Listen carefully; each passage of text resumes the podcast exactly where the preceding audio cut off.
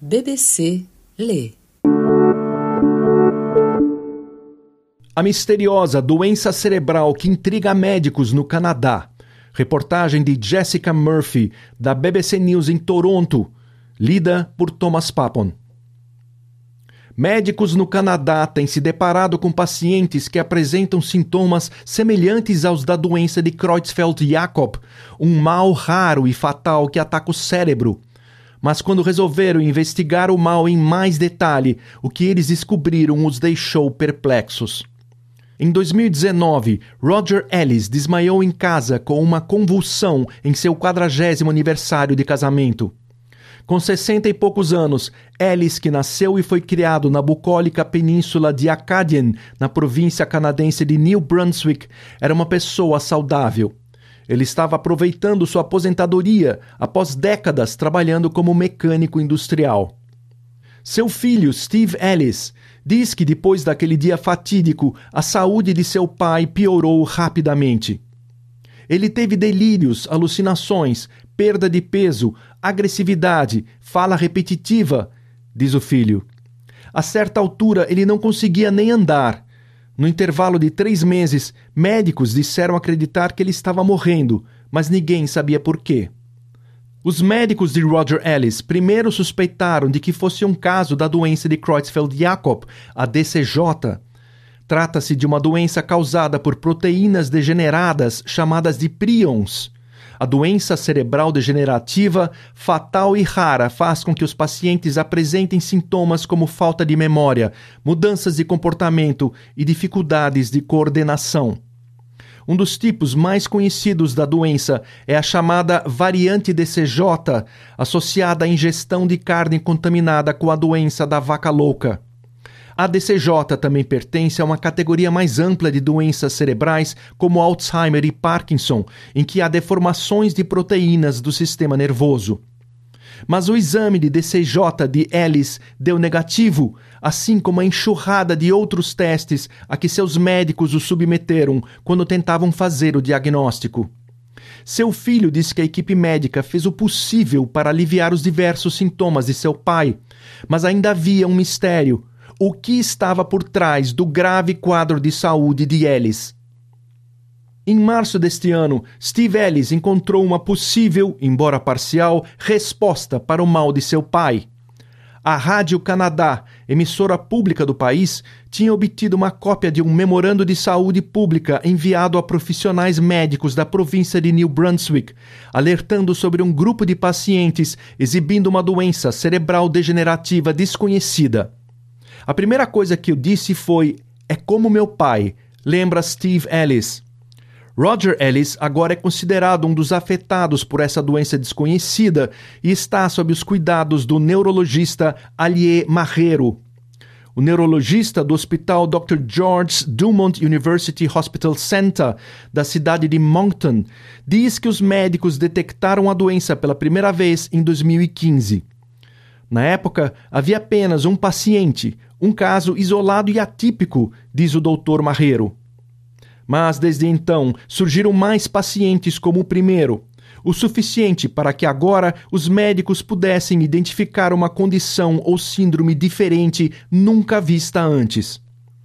A província diz que está rastreando atualmente 48 casos, igualmente divididos entre homens e mulheres, em idades variando de 18 a 85 anos.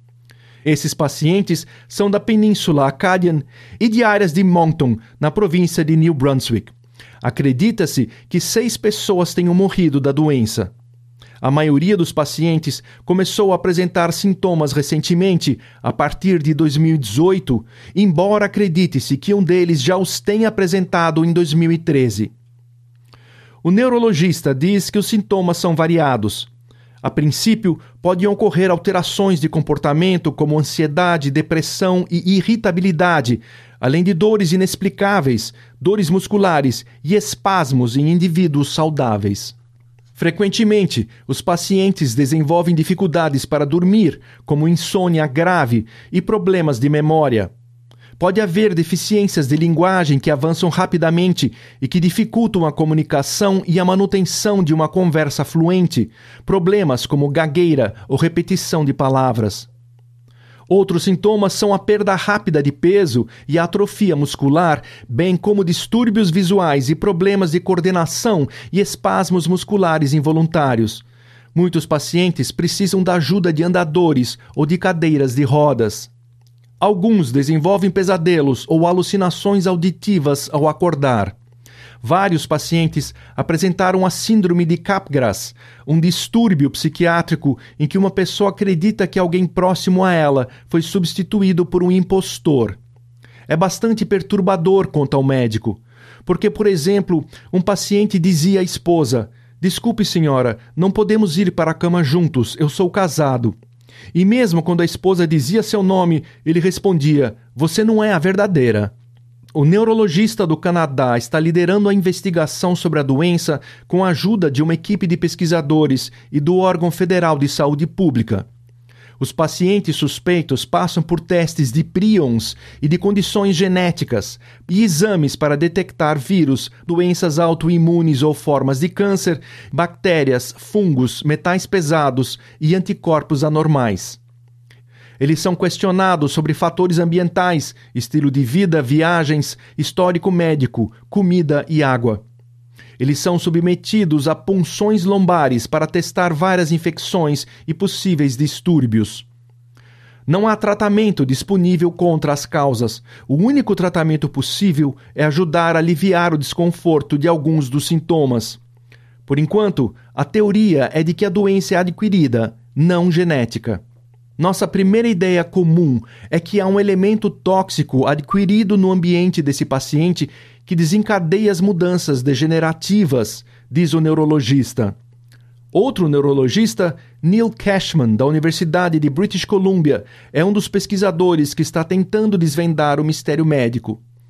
Apesar dos pacientes não apresentarem vestígios de doenças por prions, a causa não foi completamente descartada, diz ele. Outra teoria é a exposição crônica a uma excitotoxina como o ácido domoico. Essa toxina foi associada em 1987 a um caso de intoxicação alimentar por mariscos contaminados na província vizinha de Prince Edward Island. Junto com problemas gastrointestinais, cerca de um terço das pessoas afetadas apresentaram sintomas como perda de memória, tontura e confusão. Alguns pacientes entraram em coma e quatro morreram. Cashman diz que eles também estão olhando para outra toxina, beta-metilamino ela-alaninam, ligada ao risco do desenvolvimento de doenças como Alzheimer e Parkinson. Alguns pesquisadores também acreditam que esta segunda toxina esteja ligada a uma doença neurodegenerativa documentada na população nativa do território americano da ilha de Guam, no Pacífico, em meados do século XX, e encontrada em sementes que faziam parte da dieta do grupo. Cashman adverte que a lista atual de teorias não está completa. Temos que voltar aos primórdios, voltar à estaca zero, diz ele Neste ponto, basicamente, nada pode ser excluído. Então, quantas pessoas mais podem estar sendo afetadas por esta doença?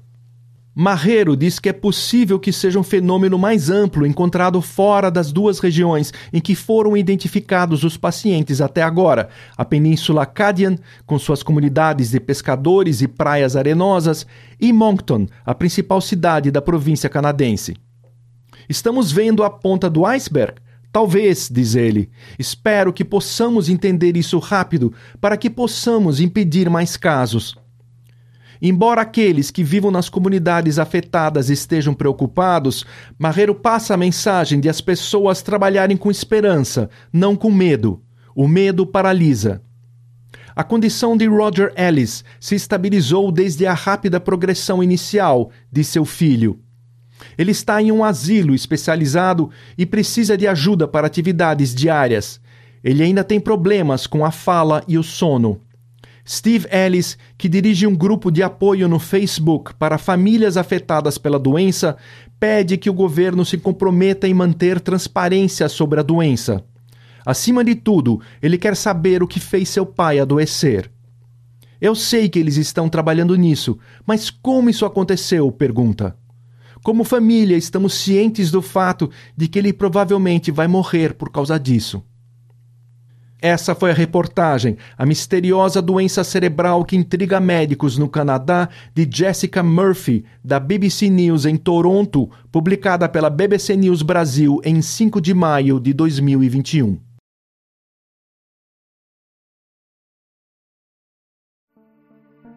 We're tracking over 26,000 individual objects ranging in size from a smartphone to the space station. Maybe like 3,500 are working satellites, things that have some purpose, and everything else is rubbish.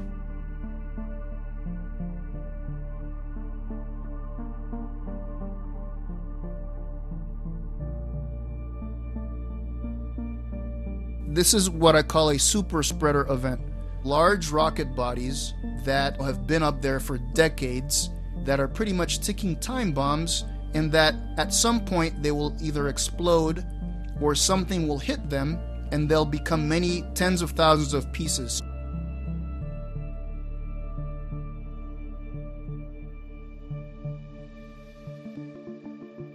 Position, navigation, and timing, financial transactions, weather warnings, satellites that provide these services at any point could get hit by one of these pieces of rubbish and then stop working. So it would be a significant impact to humanity to lose some of these space based resources, and we're putting more and more of the space based capability in place.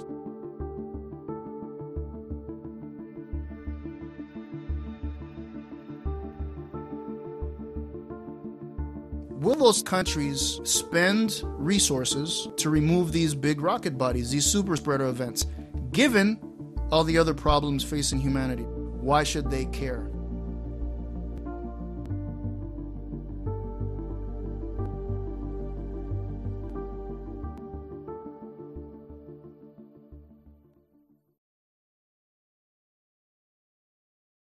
Vamos falar sobre os dados de emprego nos Estados Unidos, porque foram divulgadas estatísticas na sexta-feira passada, 7 de maio, e que vale a pena a gente analisar um pouco mais a fundo, porque tem algumas informações bem interessantes para tirar de lá. Então vamos ao vídeo.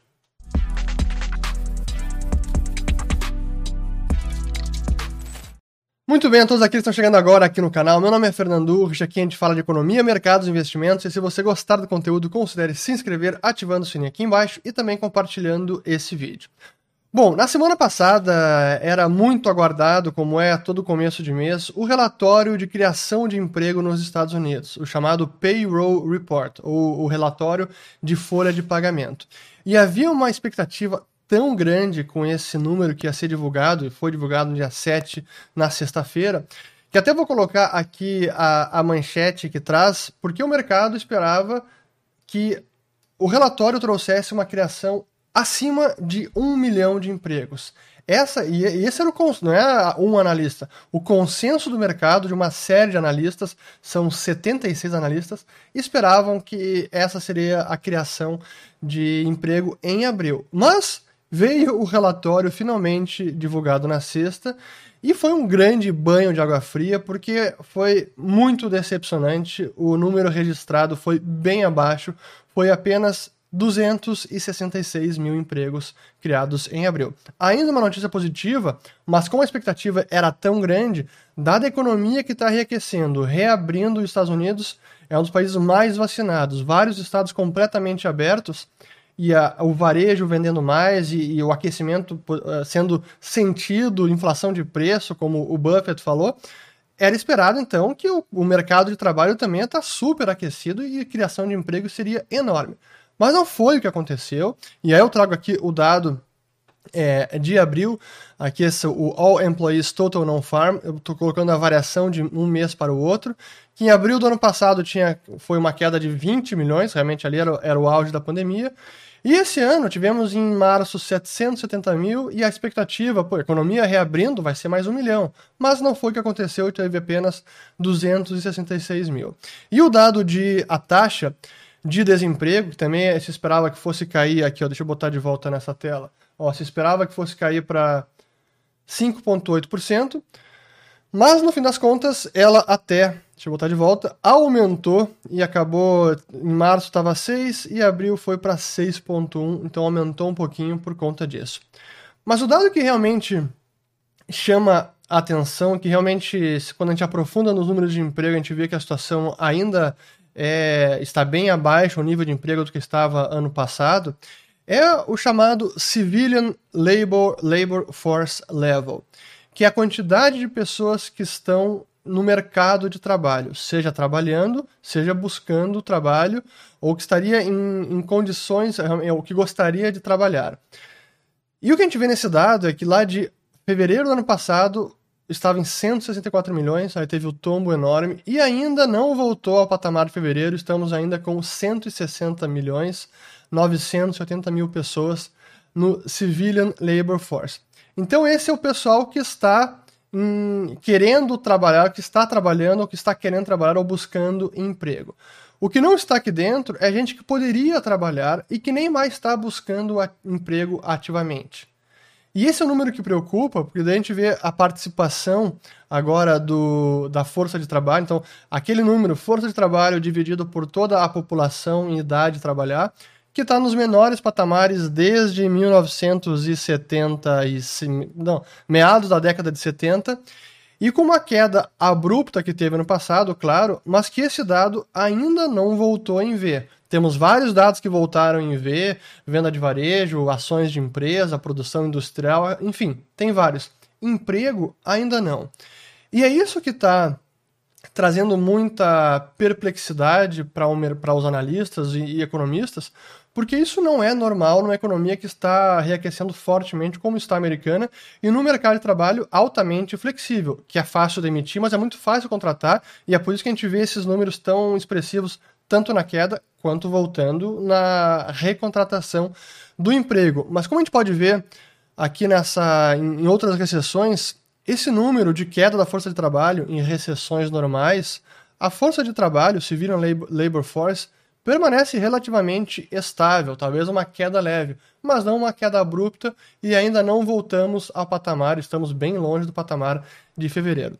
E esse é o ponto que traz muita gente uh, a se perguntar, leva muita gente a se perguntar, pô, mas o que está acontecendo? A economia está reaquecendo, estamos vendendo bastante, inflação de preços, é, e tem muita gente querendo contratar, vagas, job openings também subindo, e as pessoas não estão conseguindo contratar sendo que tem muita gente que não tá ali mostrando que não voltou ao mercado de trabalho, não, alguma coisa está estranha. E realmente a gente vê, aqui são no, mais notícias de da Bloomberg, como é que o paradoxo do trabalho que está deixando os economistas perdidos baffles economists as US employers see shortage. Então vejam só, os empregadores americanos estão vendo uma falta de trabalhadores, sendo que o pessoal ainda não voltou para o mercado de trabalho. Então, o que, que explica isso? Porque a gente vê as notícias aqui, né, como diz nessa, uh, nessa aqui da Bloomberg, aqui a, a, pesquisa com vários empregadores, deixa eu até botar maior, ó. A pesquisa com vários empregadores dizendo que tem 64% dos respondentes dizendo que tem falta de mão de obra no setor de manufatura e no setor de não manufatura, os outros setores, 20% responderam que também estão vendo falta. Então isso está acontecendo. E o próprio, aqui, ó, o wage, rising wages, sendo que o salário está aumentando. Ou seja, os empregadores estão pagando mais e mesmo assim não conseguem contratar gente. E é isso que traz ao ponto é, fundamental aqui desse, o ponto central do vídeo, que tudo isso é consequência, ou uma boa parte disso é consequência da medida de renda básica universal, os cheques de estímulo, algo que antes da pandemia era algo que, digamos que era aventado à margem das políticas públicas, à margem dos economistas. E 2020 veio aí, a gente começou com teoria monetária moderna, começamos com o Banco Central imprimindo sem parar, com déficits enormes e cheques de estímulos que eram simplesmente dados enviados pelo correio, quase ao estilo, o, o estilo é, dinheiro de helicóptero, helicopter money, é o que foi tentado. Então, 2020 realmente está entrando para os anais da história econômica mundial como o ano onde as políticas mais heterodoxas possíveis foram implementadas e nós estamos agora colhendo os frutos dessas políticas. E essa de cheque de estímulo, sem dúvida que teve um efeito enorme nas pessoas que não voltaram para trabalhar ainda porque nem vale a pena. Elas estão ganhando mais com os cheques, ficam em casa, do que ir buscar um trabalho que no momento não está fazendo falta na renda das pessoas. E aí, falando em renda, que é o ponto que eu quero botar aqui também, eu botei aqui o Civilian Labor Force, Labor Force Participation Rate. Aqui então a renda. Veja só, a renda dos trabalhadores americanos, que personal income, que no meio da pandemia, pá, pancada em abril, o que aconteceu? Primeiro cheque de estímulo. Então, a, a, o pessoal trabalhando menos, mas a renda total aumentou por conta do cheque de estímulo. Da mesma forma, agora em março, em que chegou no maior patamar da história, maior crescimento anual da história também desse indicador, ou seja, a renda americana nunca cresceu tanto, sendo que ainda estão saindo de uma recessão ou em meio a uma recessão e as pessoas estão sendo recontratadas, ou estão tentando recontratar as pessoas, mas elas não estão voltando. Por quê? Se a gente olha aqui a renda Agora, descontadas os, a renda de transferência de governo, vejam só que só agora em março voltou ao patamar levemente superior ao feve a fevereiro. Ou seja, as pessoas estão ganhando demais com esse cheque de estímulo. E aí tem. Aí vem as histórias, né, as anedotas de quem está na economia americana, e eu converso com amigos, empresários que moram lá, e os relatos são dos mais bizarros possíveis restaurante que não consegue mais abrir ou que tem que atender, abrir apenas metade, porque não, não consegue mais contratar pessoas. Então já poderia abrir tudo, não tem mais restrição nenhuma, mas não tem gente para conseguir ajudar e servir os clientes. Isso está acontecendo em vários setores. Eu acabei de botar aqui a notícia do, da, da Bloomberg. E nessa notícia, eles fazem alusão ao relatório bege do Federal Reserve, tá aqui o Beige Book do Federal Reserve, que é um, um, um resumo de, dos comentários sobre as condições econômicas atuais, que foi publicado no dia 14 de abril. E aí que vem as bizarrices que agora não é apenas que a gente escuta de relato, como por exemplo emprega, empregadores que estão pagando um bônus apenas para assinar o contrato e começar a trabalhar, o signing bônus, que é comum em posições de muito mais valor agregado, nível de gerência, diretoria, estão pagando para as mais diversas posições, inclusive é, posição de entrada para servir em restaurante, por exemplo. E aí tem aqui o dado do Beige Book, deixa eu botar aqui, ó, signing bônus. Aqui o relato, então, ó, é, olha só. One contact, um contato notou que há, está havendo uma guerra de, de preços para housekeepers in that resort location. Então, uh, para camareiros naquele resort. Então, aqui é no caso de, de Filadélfia.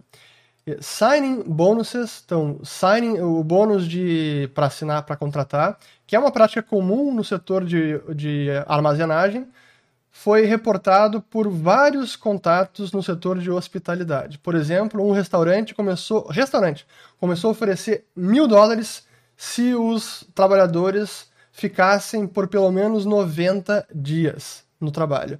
Um outro contato no varejo reportou a possibilidade de elevar o salário mínimo na empresa para 15 dólares a, hora, é, até antes do que eles estavam planejando. E aqui tem mais um, vamos ver mais um signing bônus. Aqui tem é, outro aqui no caso de Dallas. Aqui, ó.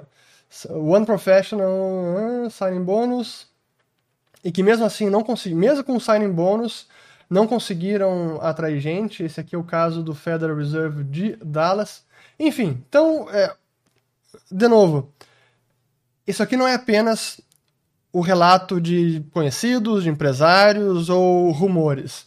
É notícia na Bloomberg com pesquisa e o próprio relatório BEG de condições econômicas do Federal Reserve. Então, é esse tipo de bizarrice que a gente está vendo. E agora, a mais nova que eu também vi aqui no. Mais nova para mim, mas foi no dia 16 é, de abril, aqui, que o McDonald's está pagando a pessoas 50 dólares, aqui um McDonald's da Flórida, pagando 50 dólares apenas para aparecer na entrevista. Nada mais, não é para contratar. Apenas apareça, sente lá e, e, seja entrevistado e a gente paga 50 dólares.